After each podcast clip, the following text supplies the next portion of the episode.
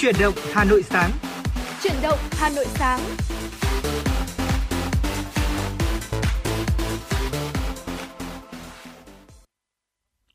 Dạ vâng thưa quý vị thính giả, nhạc hiệu quen thuộc của chương trình Chủ động Hà Nội sáng đã vang lên và đồng hành cùng với quý vị trong 60 phút trực tiếp của buổi sáng ngày hôm nay là Thu Minh và Thu Thảo. Quý vị đừng quên là chương trình đang được phát sóng trực tiếp trên kênh FM 96 MHz của Đài Phát thanh Truyền hình Hà Nội. Về bên cạnh đó cũng đang được phát trực tuyến trên trang web hanoitv.vn. Dạ vâng ạ, à, Thu Minh xin được gửi lời chào buổi sáng tới quý vị thính giả. Chúng ta đang lắng nghe chương trình truyền động Hà Nội sáng được phát trên sóng FM tần số 96 MHz của chương trình. Và quý vị hãy ghi nhớ số điện thoại nóng của chương trình quý vị nhé là 024 3773 6688 hoặc là thông qua fanpage FM 96 thời sự Hà Nội. À, Thu Minh và Thu Thảo trong uh, chương trình chuyển động Hà Nội buổi sáng và buổi trưa ngày hôm nay sẽ là những à, uh, MC đồng hành cùng với quý vị để gửi tới cho quý vị những tin tức đáng quan tâm cũng như là những giai điệu âm nhạc hay và hấp dẫn uh, sẽ được chúng tôi mang tới cho quý vị. Uh, ngoài ra thì quý vị hoàn toàn có thể uh, gửi những yêu cầu âm nhạc hoặc là có thể uh, tương tác với chúng tôi thông qua hai phương thức uh, liên lạc mà Thu Minh vừa mới à, nêu ra đó là thông qua số điện thoại nóng của chương trình cũng như là thông qua fanpage của chương trình.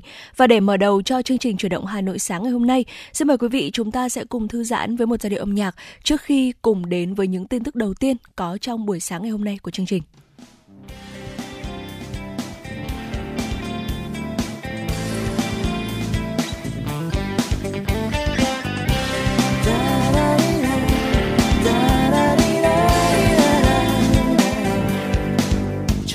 Sáng.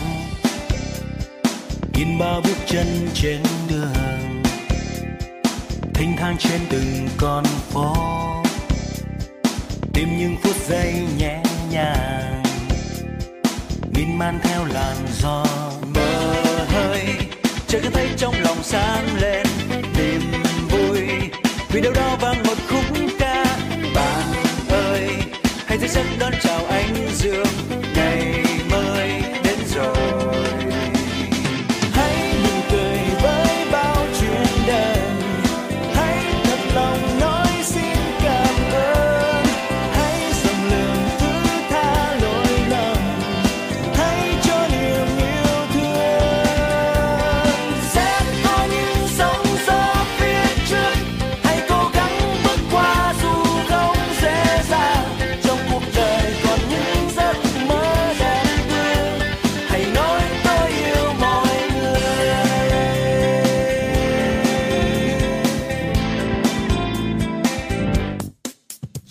Xa,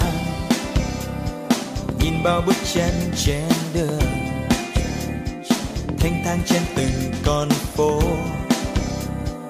Tìm những phút giây nhẹ nhàng miên man theo làn gió mơ hơi chỉ nghe thấy trong lòng sáng lên niềm vui vì đâu đó vang một khúc ca. Hãy thức giấc đón chào anh dương.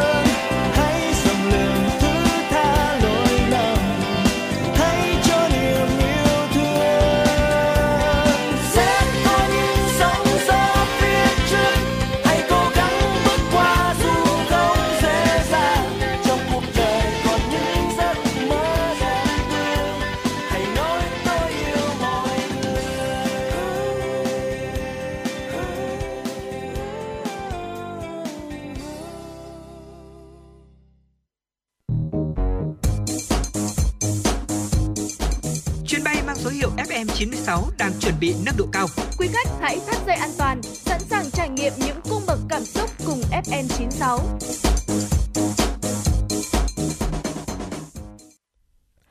Thưa quý vị, Dạ vâng ạ, thưa quý vị thỉnh giả, ờ, có lẽ là điều mà Thu Minh chuẩn bị nói cũng chính là điều mà Thu Thảo uh, đang định nói đây. Dạ. Uh, Vừa rồi là ca khúc chào buổi sáng với sự thể hiện của MTV và đó cũng chính là lời chào của chúng tôi gửi tới quý vị thính giả trong buổi sáng ngày hôm nay và quay trở lại với chuyển động Hà Nội sáng. Xin mời quý vị hãy cùng đến với những thông tin đầu tiên trong 60 phút trực tiếp của buổi sáng ngày hôm nay. Thưa quý vị và các bạn, Phó Thủ tướng Chính phủ Vũ Đức Đam vừa thăm và làm việc với Đại học Quốc gia Hà Nội, nghe báo cáo về tình hình triển khai dự án đầu tư xây dựng Đại học Quốc gia Hà Nội tại Hòa Lạc, thành phố Hà Nội. Dự án đầu tư xây dựng Đại học Quốc gia Hà Nội tại Hòa Lạc bao gồm 21 dự án thành phần với quy mô khoảng 60.000 sinh viên, diện tích đất hơn 1.000 ha, tổng mức đầu tư hơn 25.000 tỷ đồng. Thời gian thực hiện đến năm 2025, Tuy nhiên đến nay, lũy kế giải ngân cho dự án mới đạt khoảng 3.000 tỷ đồng nên tiến độ dự án chậm nhiều so với kế hoạch. Sau khi đi thăm và kiểm tra tiến độ xây dựng một số hạng mục của dự án đô thị Đại học Quốc gia Hà Nội tại Hòa Lạc, Phó Thủ tướng Vũ Đức Đam ghi nhận quyết tâm của ban giám đốc và yêu cầu lãnh đạo đơn vị này báo cáo cụ thể về tình hình giải phóng mặt bằng, xác định danh giới toàn bộ dự án, tiến độ triển khai các hạng mục cơ bản khác. Kết luận buổi làm việc, Phó Thủ tướng Vũ Đức Đam nêu rõ, trong những năm tới, Đại học Quốc gia Hà Nội phải có quyết tâm mới, tầm nhìn dài hạn, cách làm khác hướng tới mục tiêu xây dựng khu đô thị đại học thông minh, hiện đại, chứ không phải là xây dựng một đại học lớn, vì thế, phải phối hợp với các bộ ngành liên quan xác định rõ danh giới dự án và trong quy hoạch chung của thành phố Hà Nội. Theo Phó Thủ tướng, trước mắt cần khẩn trương xây dựng giảng đường để đón sinh viên lên học. Bây giờ chuyển bộ máy điều hành lên đây rồi thì cấp tập thứ hai là phải chuyển giảng đường lên đây. Đại học là giảng đường, nguyên tắc đại học là sinh viên, không có sinh viên thì không thành đại học. Bây giờ chưa xây dựng được khu đô thị đại học thì cũng không khó lắm. Theo tôi, các đồng chí tập trung bàn cho tôi tên lên một số dự án cụ thể và xây gọn vào trong cùng khu chức năng, xin tiền thêm bao nhiêu, sau đó xây cấp tập giảng đường để đón sinh viên. Phó Thủ tướng Vũ Đức Đam cũng yêu cầu từ nay đến hết năm 2022, Đại học Quốc gia Hà Nội phải hoàn thành việc phân mốc, xác định danh giới toàn bộ dự án, phối hợp với thành phố Hà Nội, huyện Thạch Thất hoàn thành giải phóng mặt bằng theo đúng chỉ đạo của Thủ tướng Chính phủ. Trong vòng 10 năm qua, có gần 1 triệu lao động Việt Nam đã đi làm việc ở nước ngoài, đóng góp hơn 4 tỷ đô la Mỹ vào nguồn ngoại tệ của đất nước. Đây là thông tin được đưa ra từ một hội thảo vào sáng ngày Thưa quý vị, đây là thông tin được đưa ra tại một hội thảo vào sáng ngày hôm qua tại Hà Nội. Hội thảo do Ban Kinh tế Trung ương phối hợp với Bộ Lao động Thương binh và Xã hội, Văn phòng Tổ chức Lao động Quốc tế tại Việt Nam tổ chức các ý kiến đánh giá hệ thống chính sách pháp luật về công tác đưa người lao động Việt Nam đi làm việc tại nước ngoài được ban hành khá đầy đủ và thị trường ngày càng mở rộng. Tuy nhiên, vẫn còn tồn tại một số vấn đề như lao động bỏ hợp đồng, lao động bị lôi kéo lợi dụng, lừa gạt, chất lượng và tay nghề lao động chưa cao hay việc doanh nghiệp tuyển chọn lao động thông qua môi giới liên kết tràn lan. Trong giai đoạn mới, khi cạnh tranh trên thị trường lao động quốc tế ngày càng gay gắt, cần đánh giá xếp loại các doanh nghiệp có uy tín, công khai mức phí thu các thị trường, đào tạo tay nghề cho người lao động và có chương trình hành động cụ thể để giải quyết việc làm cho lao động sau khi trở về nước. Hiện nay, tình hình dịch COVID-19 có những diễn biến mới phức tạp khi Việt Nam ghi nhận sự xuất hiện của các biến thể phụ mới của biến thể Omicron với khả năng lây nhanh, nhất là thời gian vừa qua, cả nước ghi nhận trung bình khoảng 2.000 ca mắc mới mỗi ngày. Số ca mắc đang có xu hướng gia tăng trở lại, do đó việc tiêm vaccine phòng COVID-19 vẫn là biện pháp hiệu quả và có ý nghĩa chiến lược trong phòng chống dịch bệnh. Thành phố Hà Nội mới đây đã ban hành công điện về việc tăng cường công tác tiêm chủng vaccine COVID-19. Tất cả các quận huyện hiện đang tăng tốc đẩy nhanh tỷ lệ tiêm chủng COVID-19, nhất là tiêm mũi 3, mũi 4. Rất nhiều người dân phường Phan Chu Trinh, quận Hoàn Kiếm Hà Nội có mặt tại nhà văn hóa phường từ rất sớm do đã đăng ký tiêm vaccine từ trước buổi tiêm. Để tăng tốc độ tiêm chủng, quận Hoàn Kiếm đang tổ chức nhiều điểm tiêm cố định hoặc lưu động tại nhà văn hóa hoặc các trường học. Mỗi điểm tiêm một ngày sẽ triển khai từ 300 đến 500 mũi tiêm. Cùng với quận Hoàn Kiếm, hàng loạt các quận huyện khác tại Hà Nội đang triển khai nhiều biện pháp nhằm đẩy mạnh tiến độ tiêm vaccine phòng COVID-19, hướng tới mục tiêu hoàn thành tiêm vaccine cho trẻ em từ 5 đến dưới 12 tuổi trong tháng 8 này, hoàn thành sớm nhất việc tiêm mũi 3, mũi 4 cho người dân từ 18 tuổi trở lên và đẩy nhanh tiêm mũi 3 cho trẻ từ 12 đến dưới 18 tuổi theo hướng dẫn của Bộ Y tế. Cục Hàng không Việt Nam thông báo vừa ra quyết định cấm vận chuyển có thời hạn bằng đường hàng không đối với hành khách LMXY sinh năm 1996 trú tại quận Ninh Kiều, thành phố Cần Thơ. Theo đó, thời hạn bị cấm vận chuyển bằng đường hàng không đối với hành khách LMXY là 6 tháng, tính từ ngày 17 tháng 8 năm nay đến hết ngày 16 tháng 2 năm 2023. Trước đó vào ngày 18 tháng 5, nữ hành khách này di chuyển trên chuyến bay số hiệu VN1740 chặng Phú Quốc Cần Thơ. Khi xe buýt chở khách lên máy bay vừa dừng ở thang máy bay thì nữ khách này đã chạy ra phía máy bay đối diện để quay clip đưa lên mạng xã hội. Đáng chú ý vào thời điểm này, máy bay đối diện vẫn bật động cơ và đang lan vào sân đỗ. Trước khi bị cấm bay, nữ hành khách này đã bị xử phạt hành chính trong lĩnh vực hàng không dân dụng theo quyết định số 57 QĐ XBVPHC ngày 15 tháng 8 năm 2022 của Giám đốc Cảng vụ Hàng không miền Nam về hành vi không tuân theo sự chỉ dẫn của lực lượng kiểm soát an ninh hàng không, nhân viên hàng không tại cảng hàng không sân bay. Cục Hàng không Việt Nam yêu cầu các hãng hàng không Việt Nam và các hãng hàng không nước ngoài khai thác tại Việt Nam không được vận chuyển hành khách LMXY trên các chuyến bay nội địa và quốc tế xuất phát từ Việt Nam theo thời hạn bị cấm vận chuyển kể từ ngày 17 tháng 8 năm 2022 đến hết ngày 16 tháng 2 năm 2023 đối với Tổng công ty Cảng hàng không Việt Nam. Cảng hàng không quốc tế Vân Đồn Cục Hàng không Việt Nam yêu cầu các đơn vị chỉ đạo các bộ phận trực thuộc kiểm tra, đối chiếu chặt chẽ giấy tờ về nhân thân, nhận dạng của hành khách sử dụng đi tàu bay để phát hiện, ngăn chặn kịp thời đối với hành khách LMXY theo thời hạn nêu trên. Chiều qua, Sở Văn hóa và Thể thao Hà Nội tổ chức họp báo giới thiệu cuộc thi Giọng hát hay Hà Nội năm 2022. Cuộc thi được phối hợp thực hiện cùng Hội âm nhạc Hà Nội, Đài Phát thanh và Truyền hình Hà Nội. Phát biểu tại buổi họp báo, bà Phạm Thị Mỹ Hoa, Phó Giám đốc Sở Văn hóa và Thể thao Hà Nội cho hay, cuộc thi Giọng hát hay Hà Nội được tổ chức lần đầu vào năm 1987. Trong 35 năm qua, cuộc thi đã trở thành một hoạt động nghệ thuật truyền thống của thủ đô. Thông qua âm nhạc, cuộc thi giới thiệu nét đẹp thanh lịch của người Hà Nội, từ cuộc sống hàng ngày đến những hoạt động xây dựng thủ đô và đất nước tới đông đảo nhân dân cả nước, đồng bào ta ở nước ngoài và bạn bè quốc tế.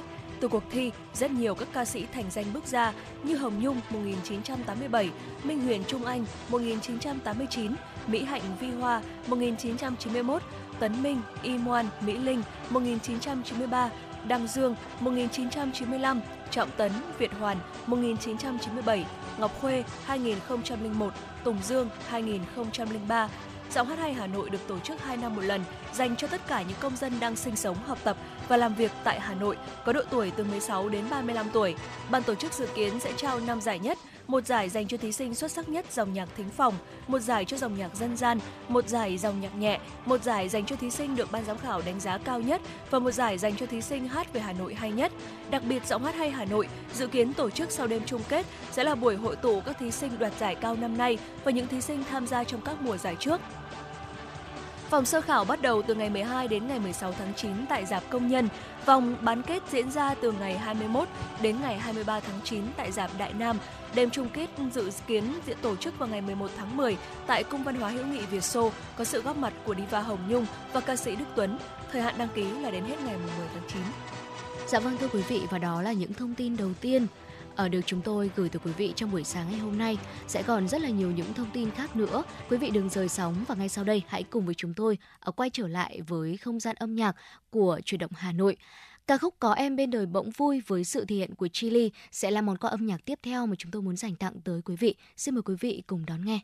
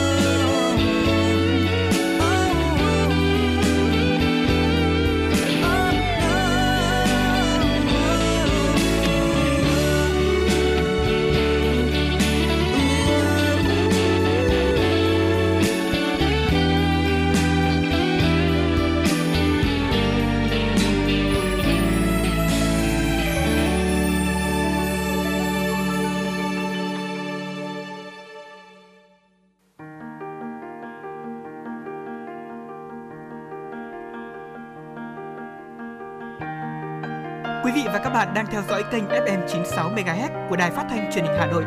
Hãy giữ sóng và tương tác với chúng tôi theo số điện thoại 024 3773 6688. FM 96 đồng hành trên mọi nẻo đường. đường.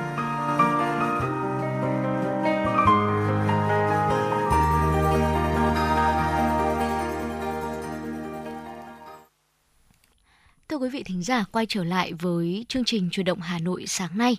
Xin mời quý vị hãy cùng với Thu Thảo và Thu Minh chúng ta đến với một tiểu mục đã rất là quen thuộc rồi, Sống khỏe cùng với FM 96. Thưa quý vị, à, mùa hè cũng là mùa mà có một nền nhiệt độ rất là cao. À, chính vì vậy khi mà chúng ta hoạt động thì ờ, tuyến mồ hôi cũng sẽ hoạt động và khi mà chúng ta đổ mồ hôi á, thì đó là phản ứng bình thường của cơ thể, nhưng mà sẽ có những kiểu đổ mồ hôi. Đó là lời kêu cứu dành cho cơ thể của chúng ta. À, nó cho biết là cơ thể của chúng ta đã gặp vấn đề. Vậy thì cụ thể, những kiểu đổ mồ hôi như thế nào? Đó là lời cảnh báo về sức khỏe của mình. Thì đó cũng chính là chủ đề được chúng tôi chia sẻ với quý vị trong tiểu mục sống khỏe cùng FM96 buổi sáng ngày hôm nay. Dạ vâng ạ. À, thế nhưng mà tuy nhiên à, bên cạnh đó thì trong cuộc sống cũng có một số người chúng ta sẽ bị đổ mồ hôi dù chỉ là hoạt động ít thôi và cũng có người khó ra mồ hôi ngay cả khi vận động mạnh. À, vậy thì à, nguyên nhân do đâu có những cái sự khác biệt như vậy ạ? À, đầu tiên đó chính là sự khác biệt về tuyến mồ hôi thưa quý vị. Trên cơ thể con người thì sẽ có khoảng 4 triệu tuyến mồ hôi và mỗi người thì lại có một số lượng tuyến mồ hôi và mức độ phát triển của tuyến mồ hôi khác nhau. Người có càng nhiều tuyến mồ hôi phát triển thì việc đổ mồ hôi càng thường xuyên hơn. Ngược lại, những người có ít tuyến mồ hôi và tuyến mồ hôi kém phát triển thì sẽ tiết mồ hôi ít hơn. Ừ. Tiếp theo nữa là sự khác biệt về giới tính ờ, nói chung là nam giới sẽ dễ đổ mồ hôi ở đổ mồ hôi hơn là phụ nữ bởi vì các hormone ở nam giới ví dụ như là testosterone sẽ thúc đẩy bài tiết mồ hôi. Và trong khi những hormone ở nữ thì sẽ ức chế uh, tiết chế mồ hôi. Bên cạnh đó thì cũng có sự phụ thuộc vào sự chênh lệch trọng lượng. Những người béo thì sẽ có lớp mỡ dày hơn và sẽ khó tản nhiệt hơn cho nên là cũng sẽ dễ đổ mồ hôi hơn. Và ngược lại uh, sẽ xảy ra với người gầy. Mặc dù đổ mồ hôi là một uh, biểu hiện sinh lý rất là bình thường thôi, tuy nhiên là sẽ có một số trường hợp đổ mồ hôi bất thường và đó có thể là lời kêu cứu do cơ thể gửi đến cảnh báo rằng là cơ thể của chúng ta đang gặp vấn đề. Vậy thì cụ thể đó là gì ạ? À, đầu tiên đó chính là một số người bị đổ mồ hôi vào ban đêm.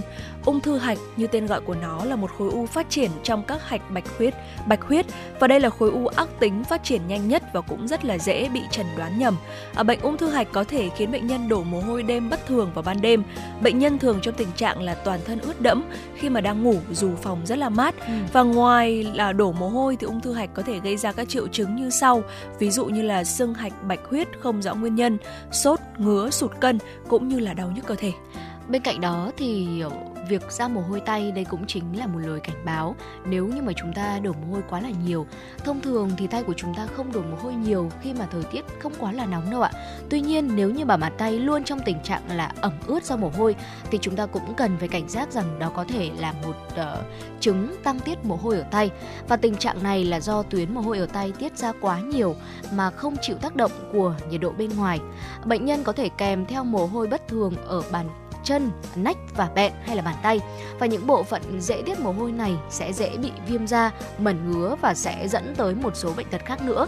Do đó nếu như mà quý vị thính giả chúng ta có triệu chứng nghi ngờ về những căn bệnh này thì cũng cần phải đi khám sớm để có thể nhận được sự tư vấn điều trị kịp thời từ những y bác sĩ có chuyên môn. Thưa quý vị, tiếp theo đó chính là đổ mồ hôi đột ngột kèm theo chóng mặt. À, nếu mà đột nhiên đổ mồ hôi nhiều trong môi trường nhiệt độ cao kèm theo các triệu chứng như là chóng mặt, buồn nôn và nôn thì chúng ta cần đề phòng khả năng là sẽ bị say nóng. À, khi mà đã xảy ra các triệu chứng này thì nên đến nơi thoáng mát để có thể nghỉ ngơi nghỉ ngơi kịp thời, bổ sung nước và nếu mà các triệu chứng không thuyên giảm thì chúng ta cần phải đi khám kịp thời Dạ vâng thưa quý vị, uh, việc đổ mồ hôi đột ngột cũng tương tự như vậy. Khi mà bị nhồi máu cơ tim sẽ làm cho lượng cung máu của tim giảm xuống và từ đó dẫn đến tụt huyết áp và co mạch. Uh, cơ thể sau đó sẽ đổ mồ hôi và các bộ phận đổ mồ hôi trong trường hợp này chủ yếu sẽ tập trung ở cổ, chán, tay và chân. Và thưa quý vị, uh, đổ mồ hôi đó là một biểu hiện sinh lý rất là bình thường của cơ thể con người thôi. Và khi mà nhiệt độ bề mặt cơ thể vượt quá ngưỡng là 37 độ C thì chúng ta sẽ cần đổ mồ hôi để có thể tản nhiệt ra bên ngoài.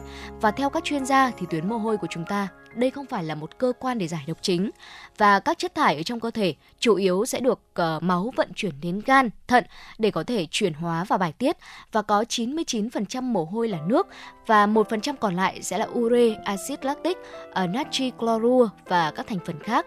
Và những kiểu đổ mồ hôi vừa rồi mà Thu Thảo và Thu Minh à, cập nhật tới quý vị thính giả, chia sẻ tới quý vị thính giả, đó chính là những kiểu đổ mồ hôi bất thường mà cơ thể của chúng ta đang cảnh báo là mình đang có vấn đề về sức khỏe. Và nếu như mà có gặp những kiểu đổ mồ hôi như thế này thì quý vị chúng ta cũng nên lưu ý là đi khám sớm để có thể uh, nhận được lời tư vấn cũng như là uh, có những biện pháp can thiệp điều trị kịp thời để có thể uh, bảo vệ sức khỏe của chính bản thân mình quý vị nhé. Dạ vâng ạ. Và với những chia sẻ vừa rồi thì mong rằng là sẽ hữu ích tới cho quý vị. Và nếu như mà quý vị ờ, có yêu thích tiểu mục Sống khỏe cùng với FM 96 hay là có những ờ, thông tin trao đổi về vấn đề sức khỏe ờ, muốn trao đổi với chúng tôi thì có thể tương tác thông qua số điện thoại nóng của chương trình là 024 3773 6688 hoặc thông qua fanpage FM96 Thời sự Hà Nội quý vị nhé. Ừ. Còn bây giờ thì xin mời quý vị chúng ta sẽ cùng quay trở lại với không gian âm nhạc cùng với chương trình. Quê tôi sớm tinh mơ, tiếng gà gọi cha vác quốc gia đầu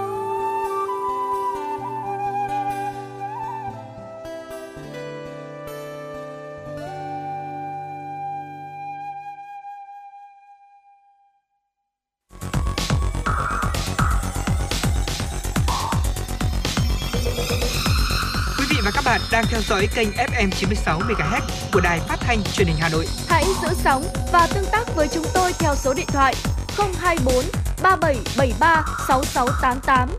FM 96 đồng hành trên mọi nẻo đường. đường.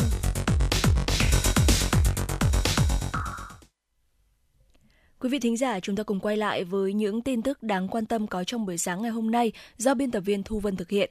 Thưa quý vị, trước tình hình lạm phát, kinh tế thế giới khó khăn ảnh hưởng đến xuất khẩu, Bộ Công Thương đang nỗ lực tìm cách khôi phục thị trường ở nước ngoài và tìm thị trường mới. Hiện các thương vụ và doanh nghiệp trong nước đang giáo diết tìm và chọn lọc các thị trường mới để bù đắp các thiếu hụt từ thị trường truyền thống. Ấn Độ là một trong ba đối tác chiến lược toàn diện của Việt Nam. Với thị trường 1,4 tỷ dân, nhu cầu với lương thực thực phẩm là rất lớn. Trong khi đó, giải yêu cầu về chất lượng sản phẩm từ thấp đến cao được cho là cơ hội mở cho nhiều doanh nghiệp nông sản Việt Nam. Không chỉ Nam Á, việc tìm kiếm cơ hội xuất khẩu mở rộng cả sang các thị trường Nam Thái Bình Dương. Tại Australia, các sản phẩm nông sản tươi được nhập khẩu từ Việt Nam đang có chính sách thông quan rất nhanh. Hàng chục tấn nhãn vừa được xuất sang thị trường Australia thành công, mở rộng thị trường sang Đông Âu, Trung Đông và Nam Mỹ thông qua các FTA và đa dạng hóa các chuỗi cung ứng đang được nỗ lực thực hiện để tìm kiếm cơ hội tăng trưởng xuất khẩu cho doanh nghiệp trong nước ở thời điểm hiện tại. Bộ trưởng Bộ Công Thương Nguyễn Hồng Diên cho biết hiện đang duy trì chế độ thông tin hai chiều, thông tin thị trường của nước sở tại đối với các hiệp hội và các doanh nghiệp trong nước, thông tin về nhu cầu và khả năng đáp ứng trong nước đối với thị trường nước ngoài. Bộ Công Thương cũng đang gấp rút hoàn thành các phòng trưng bày tại các thương vụ trong năm nay nhằm quảng bá thương hiệu Việt tới các thị trường mới. Bộ Giao thông Vận tải vừa có văn bản yêu cầu Tổng cục Đường bộ Việt Nam, các nhà cung cấp dịch vụ gồm Công ty Cổ phần Giao thông số Việt Nam, Công ty trách nhiệm hữu hạn thu phí tự động VETC xử lý tồn tại, bất cập trong công tác dán thẻ định danh hệ thống thu phí dịch vụ sử dụng đường bộ theo hình thức điện tử không dừng ETC. Tổng cục Đường bộ chủ trì kiểm tra, làm việc với Công ty Cổ phần Giao thông số Việt Nam, Công ty trách nhiệm hữu hạn thu phí tự động VETC xử lý dứt điểm tình trạng phương tiện bị tự động đăng ký sử dụng dịch vụ, đấu nối, dán trồng thẻ giữa hai nhà cung cấp dịch vụ thu phí không dừng. Bộ Giao thông Vận tải yêu cầu hai nhà cung cấp dịch vụ thu phí tự động không dừng ETC gồm VGTC và VETC phải có giải pháp hỗ trợ chủ phương tiện có nhu cầu kích hoạt hoặc chuyển đổi tài khoản thu phí giữa các nhà cung cấp dịch vụ thu phí, đảm bảo khả thi, thuận tiện cho chủ phương tiện. Đặc biệt, các phương tiện bị tự động đăng ký dịch vụ, dán trùng thẻ của hai nhà cung cấp dịch vụ phải hoàn toàn khắc phục trước ngày 20 tháng 8. Đáng chú ý, Bộ Giao thông Vận tải cũng nhấn mạnh các nhà cung cấp dịch vụ chịu trách nhiệm trước pháp luật nếu xảy ra sự cố và tranh chấp pháp lý trong quá trình vận hành hệ thống. 4 ngày nữa sẽ kết thúc thời gian đăng ký điều chỉnh bổ sung nguyện vọng vào đại học. Đó là thông tin Bộ Giáo dục và Đào tạo cung cấp vào ngày 15 tháng 8. Hiện đã có hơn 940.000 thí sinh đăng ký xét tuyển, mỗi em trung bình đăng ký gần 5 nguyện vọng. Các em vẫn còn thời gian để tiếp tục cân nhắc, suy nghĩ. Tuy nhiên các chuyên gia khuyên rằng không nên đợi đến cuối thời hạn mới đăng ký để đề phòng những sự cố có thể xảy ra. Đặc biệt nắm vững thông tin về chỉ tiêu và các phương thức xét tuyển để sắp xếp nguyện vọng hợp lý sẽ giúp các em tăng cơ hội trúng tuyển vào ngày ngành và trường học mình mong muốn. Một trong những lợi thế khi xét tuyển đại học năm nay là thí sinh không bị giới hạn số lượng, thậm chí còn được thay đổi bổ sung nguyện vọng nhiều lần. Nhưng để tận dụng tốt lợi thế này, các thí sinh cũng cần nhanh nhạy trong việc sắp xếp và điều chỉnh vị trí các nguyện vọng đăng ký. Các thí sinh cũng lưu ý phải thực hiện đúng đủ hết quy trình đăng ký xét tuyển. Nếu bỏ dở quy trình, hệ thống sẽ không cập nhật và không nhận thông tin đăng ký điều chỉnh nguyện vọng của thí sinh. Khi thí sinh chưa xác nhận số lượng, thứ tự nguyện vọng hoặc chưa nộp lệ phí xét tuyển, hệ thống chưa chấp nhận việc đăng ký nguyện vọng. Thưa quý vị thính giả, theo thông tin từ phòng cảnh sát giao thông công an thành phố Hà Nội, vào khoảng 17 giờ chiều ngày hôm qua, tại khu vực vòng xuyến cầu Kim Trung thuộc địa bàn huyện Đông Anh, Hà Nội đã xảy ra vụ tai nạn giao thông nghiêm trọng. Vào thời điểm trên, xe tải cầu tự hành mang biển kiểm soát 30M 149XX chưa xác định được tài xế lưu thông chiều từ cầu Thăng Long hướng đi sân bay Nội Bài qua khu vực vòng xuyến cầu Kim Trung thì xảy ra va chạm với ba ô tô chưa rõ biển kiểm soát và với một xe máy mang biển kiểm soát 36G1 324XX. Sau va chạm mạnh, thanh niên trên xe máy 36G1 324XX tử vong tại chỗ và một thanh niên được đưa đi cấp cứu, còn xe tải cẩu tự hành 30M 149XX lao sang làn đường. Vụ tai nạn giao thông đã gây ra ồn ứ giao thông hướng đi cầu Thăng Long sân bay Nội Bài. Phòng Cảnh sát giao thông Công an thành phố Hà Nội phối hợp với cơ quan chức năng huyện Đông Anh đang khẩn trương điều tra nguyên nhân vụ tai nạn giao thông kể trên. Thưa quý vị thính giả, vừa rồi là những thông tin tiếp theo do phóng viên của chương trình thực hiện và cập nhật tới quý vị thính giả. Ngay sau đây xin mời quý vị hãy cùng quay trở lại với không gian âm nhạc của chương trình. Chúng ta hãy cùng nhau lắng nghe ca khúc Hương mùa hè với sự thể hiện của Sunny Hạ Linh.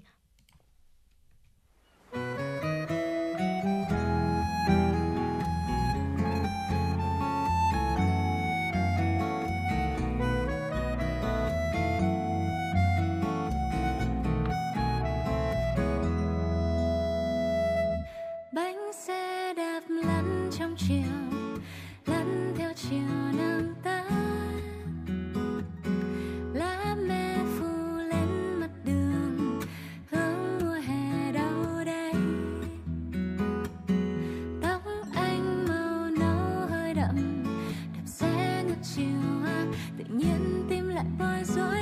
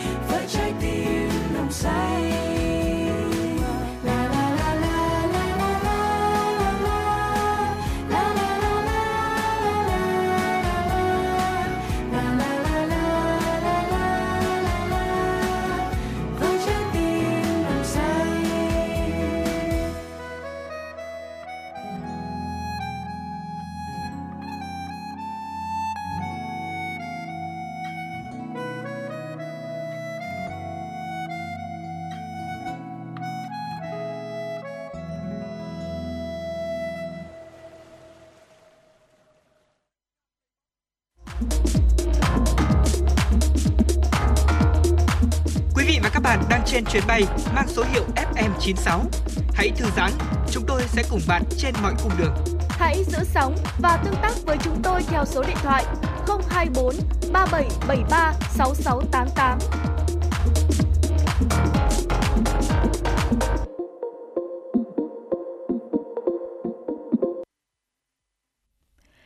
Quý vị và các bạn đang quay trở lại với chương trình truyền động Hà Nội buổi sáng ngày hôm nay cùng với sự đồng hành của Thu Minh và Thu Thảo. Ngay sau đây xin mời quý vị chúng ta sẽ cùng đến với những tin tức quốc tế do biên tập viên Thu Vân thực hiện. Thưa quý vị và các bạn, vào ngày 15 tháng 8, Novavax Inc. cho biết đã nộp hồ sơ xin cấp phép sử dụng vaccine COVID-19 của hãng này là mũi tiêm tăng cường ở Mỹ.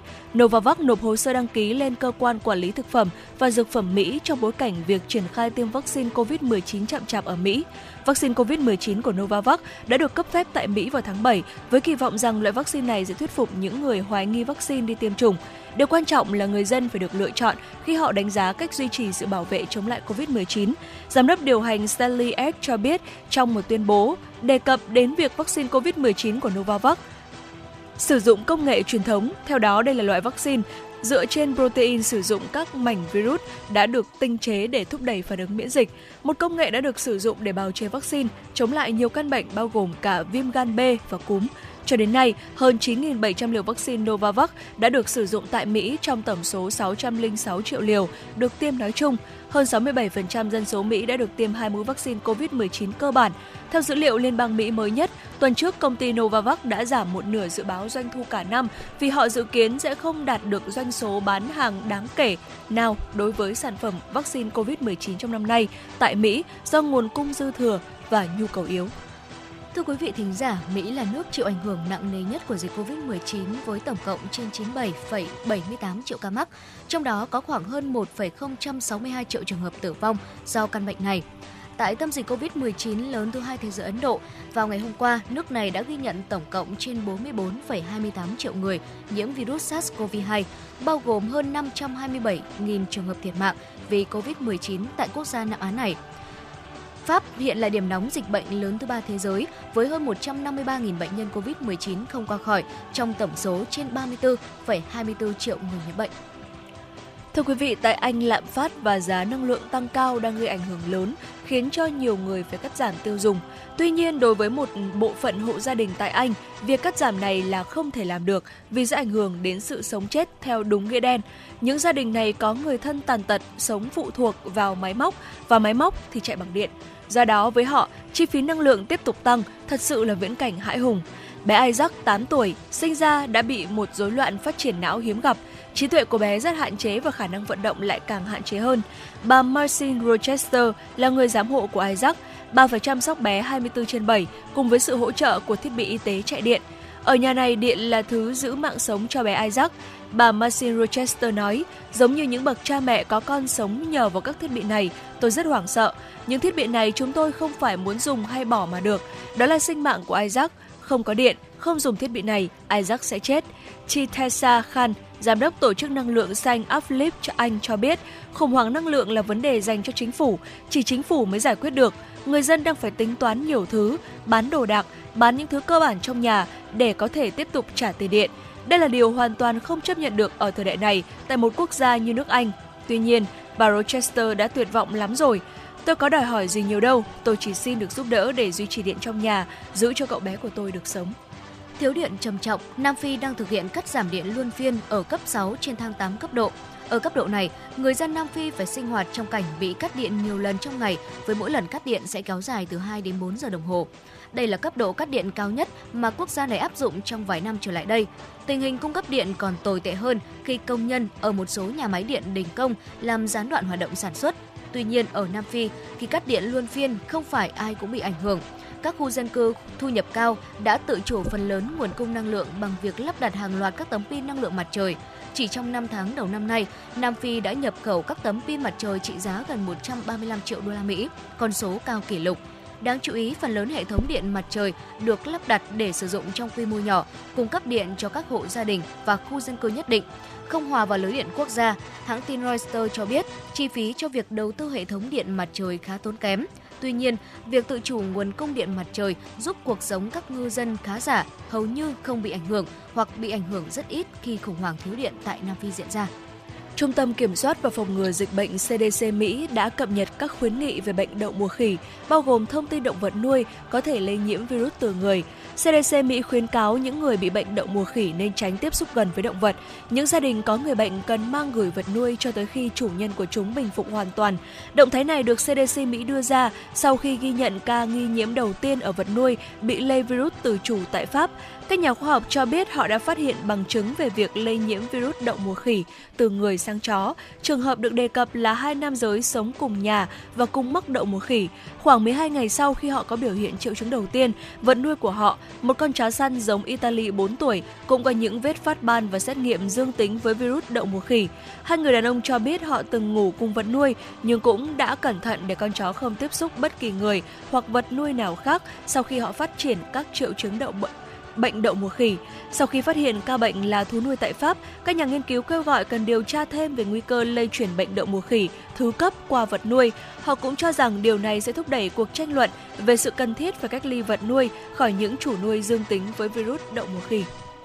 Những người mua sắm đã đổ xô chạy ra khỏi một cửa hàng IKEA ở Thượng Hải, Trung Quốc vào ngày 13 tháng 8 sau khi cơ quan y tế thành phố yêu cầu cửa hàng đóng cửa. Nguyên nhân là do cửa hàng IKEA ở Thượng Hải nói trên có liên quan tới một trường hợp mắc COVID-19 đang được truy vết. Nhiều video trên mạng xã hội cho thấy các khách hàng la hét và xô đẩy nhau để cố gắng thoát ra trước khi tòa nhà bị phong tỏa. Trong một cuộc họp báo hôm 14 tháng 8, Zhao Dandan, Phó Giám đốc Ủy ban Y tế thành phố Thượng Hải cho biết, cửa hàng và khu vực bị ảnh hưởng sẽ được quản lý khép kín trong 2 ngày. Những người bên trong vòng khép kín phải trải qua 2 ngày xét nghiệm tại một cơ sở của chính phủ và 5 ngày theo dõi sức khỏe. Ngày 15 tháng 8, các cơ quan y tế Thượng Hải đã báo cáo 6 trường hợp nhiễm COVID-19 lây truyền tại địa phương ở thành phố này, trong đó có 5 trường hợp không có triệu chứng. Nhóm truyền thông của Kia tại Trung Quốc xác nhận cửa hàng IKEA quận từ chối của thành phố Thượng Hải đã tạm thời đóng cửa vào hai ngày là ngày 14 và ngày 15 tháng 8 theo hướng dẫn phòng chống dịch bệnh từ chính quyền sở tại và sẽ mở cửa trở lại trong ngày 16 tháng 8. Tuần trước, hơn 80.000 khách du lịch đã bị mắc kẹt tại hòn đảo nghỉ mát nổi tiếng Hải Nam sau khi nhà chức trách địa phương công bố các biện pháp đóng cửa để ngăn chặn sự bùng phát của dịch bệnh. Thưa quý vị thính giả, dòng chảy tin tức của truyền động Hà Nội sáng xin được tạm dừng tại đây. Và trước khi cùng với Thu Thảo và Thu Minh chúng ta cùng đến với tiểu mục ờ, cuối cùng trong truyền động Hà Nội sáng, tiểu mục khám phá ẩm thực. Ờ, xin mời quý vị thính giả chúng ta hãy cùng thư giãn với một ờ, giai điệu âm nhạc. Xin mời quý vị cùng đón nghe ca khúc Tâm tình.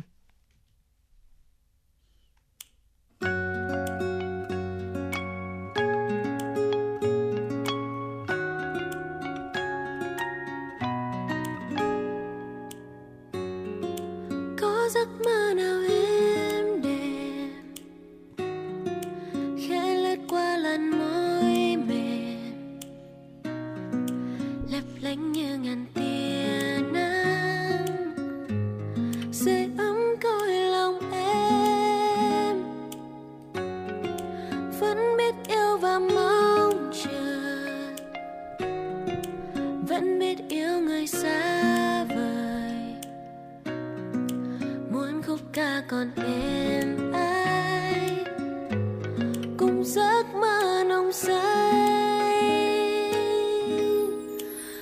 người về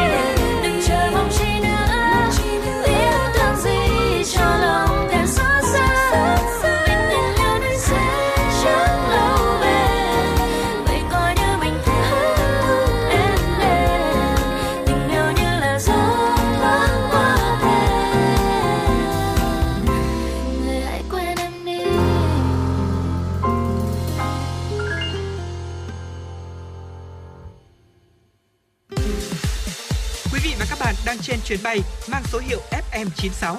Hãy thư giãn, chúng tôi sẽ cùng bạn trên mọi cung đường. Hãy giữ sóng và tương tác với chúng tôi theo số điện thoại 024 3773 6688. Thính giả, quay trở lại với chủ động Hà Nội sáng nay. À, như đã nói từ trước, xin mời quý vị thính giả hãy cùng với Thu Thảo và Thu Minh chúng ta đến với tiểu mục khám phá ẩm thực. Và trong tiểu mục khám phá ẩm thực ngày hôm nay, chủ đề mà chúng tôi muốn chia sẻ tới quý vị thính giả đó là những món đặc sản từ bông điên điển mà chúng ta không nên bỏ qua khi mà có dịp đến miền Tây mùa nước nổi.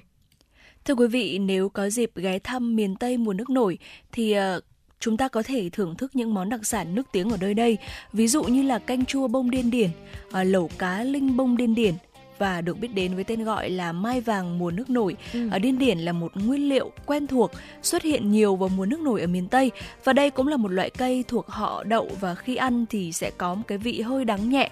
Thế nhưng mà càng ăn thì chúng ta sẽ càng cảm nhận được vị ngọt ở cuống họng. Và ngày hôm nay thì hãy cùng với FM96 chúng ta sẽ điểm danh món đặc sản quen thuộc được chế biến từ bông điên điển quý vị nhé. Dạ vâng thưa quý vị thính giả, đầu tiên đó chính là canh chua bông điên điển. Canh chua bông điên điển được sử dụng những nguyên liệu như là bông điên điển này, nước cốt me, cá vân vân. Thông thường thì món ăn này sẽ được nấu cùng với cá linh, cá bông lau hoặc là cá lóc và với cách chế biến nhanh và đơn giản thì món canh chua bông điên điển ở đó chính là một sự kết hợp giữa vị chua dịu của nước cốt me, vị ngọt béo của cá và bông điên điển hơi đắng nhẹ một chút. Tiếp theo đó chính là lẩu cá linh bông điên điển. À, giống như bông điên điển thì cá linh cũng là một đặc sản mùa nước nổi ở miền Tây. Và để chuẩn bị cho món ăn này thì người ta thường mang cá linh đi sơ chế sạch sẽ. Sau đó thì sẽ sát cùng với một chút muối để có thể khử mùi tanh của cá và nêm nếm thêm một chút gia vị cho đậm đà. Thông thường là người ta sẽ sử dụng nước hầm xương hoặc là nước dừa để có thể nấu nước nhúng lẩu. Sau đó thì họ sẽ thêm vào chút cốt me dầm, nước mắm, đường, tỏi phi, tóp mỡ và cả rau ngò gai. Ở ngoài bông điên điển thì món lẩu này còn có bông so đũa, bông súng cùng với nhiều loại rau đặc sản khác ở nơi đây. Ừ. À, một món ăn nữa mà chúng tôi muốn chia sẻ tới quý vị thính giả đó chính là bánh xèo bông điên điển. Nguyên liệu để chế biến món bánh xèo bông điên điển thì cũng là bột gạo. Thế nhưng mà để bánh có thể thơm và béo hơn thì họ sẽ trộn thêm với nước cốt dừa, trứng vịt đồng và nước cốt nghệ. Và ngoài nguyên liệu là bột gạo và bông điên điển thì người miền Tây sẽ còn chuẩn bị thêm những nguyên liệu khác ví dụ như là củ đậu thái sợi này, tôm, thịt ba chỉ. Và đầu tiên thì người ta sẽ làm bánh thêm dầu ăn vào chảo, rồi là nhanh tay tráng bột bánh. Khi mà bột bánh đã chín thì sẽ thêm thịt vào xào, củ sắn và bông điên điển, rồi là chờ cho nguyên liệu chín thì chúng ta sẽ gắp ra ăn cùng với rau sống và nước mắm. Dạ vâng ạ. Và nếu như quý vị thính giả nào chúng ta thích các món với gỏi thì à, có thể tham khảo thử gỏi tép đồng bông điên điển quý vị nhé. Ở tép đồng và bông điên điển đều là những nguyên liệu rất là dân dã ở miền Tây và sau khi mà trộn những con tép chiên vàng giòn cùng với bông điên điển, rau thơm, hành tây và các loại gia vị thì chúng ta sẽ có thêm món ăn rất là dễ làm, dễ ăn. Và để món ăn thêm phần hấp dẫn thì người ta có thể uh, thêm mè rang này trộn cùng với uh, trộn cùng với cả uh, với cái phần gỏi đó và ăn kèm bánh phồng tôm hoặc là cuốn bánh tráng. Ừ. Vị ngọt thơm của món tép đồng kết hợp rất là hài hòa với bông điên điển và nước mắm chua ngọt. Dạ vâng thưa quý vị và một món ăn nữa mà quý vị có thể thử nếu như chúng ta có dịp đến miền đất này đó chính là bông điên điển muối chua. Khi mà sơ chế bông điên điển để làm món này thì chúng ta sẽ cần nhặt bỏ những bông đã bị hỏng đi, úa và cả phần cọng hoa nữa. Và thông thường thì món bông điên điển muối chua sẽ được muối cùng với giá đỗ này, hành hẹ và một vài miếng ớt cắt nhỏ. Thay vì sử dụng nước lọc thì người ta sẽ muối bông điên điển với nước vo gạo và bông điên điển muối chua không chỉ là có màu sắc bắt mắt với sự kết hợp giữa sắc vàng bông điên điển, màu trắng của giá đỗ, màu đỏ của ớt và xanh từ hành hẹ. Bông điên điển muối chua ngon nhất khi mà được dùng để gói kèm với các món cuốn thưa quý vị. Dạ vâng ạ. Và vừa rồi là một số những gợi ý thú vị của chúng tôi về à, các món ăn à, cùng với cả bông điên điển à, nếu như mà quý vị chúng ta có cơ hội được đến với miền Tây mùa nước nổi thì đừng bỏ qua những món đặc sản này quý vị nhé.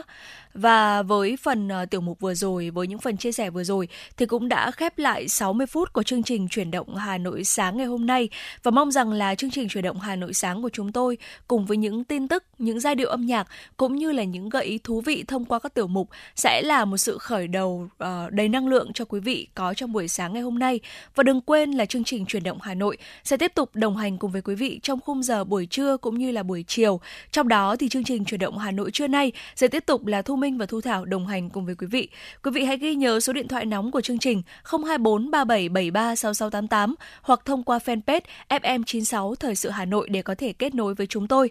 Còn bây giờ thì à, để khép lại chương trình ngày hôm nay thì à, mời quý vị thính giả chúng ta sẽ cùng thư giãn với một giai điệu âm nhạc. Tới đây thì thời gian dành cho chuyển động Hà Nội xin phép được khép lại. Chỉ đạo nội dung Nguyễn Kim Khiêm, chỉ đạo sản xuất Nguyễn Tiến Dũng, tổ chức sản xuất Lê Xuân Luyến, biên tập Trà My, thư ký Thu Vân, host chương trình Thu Minh Thu Thảo cùng kỹ thuật viên Bảo Tuấn phối hợp thực hiện. Xin chào và hẹn gặp lại quý vị trong khung giờ từ 10 giờ đến 12 giờ trưa nay.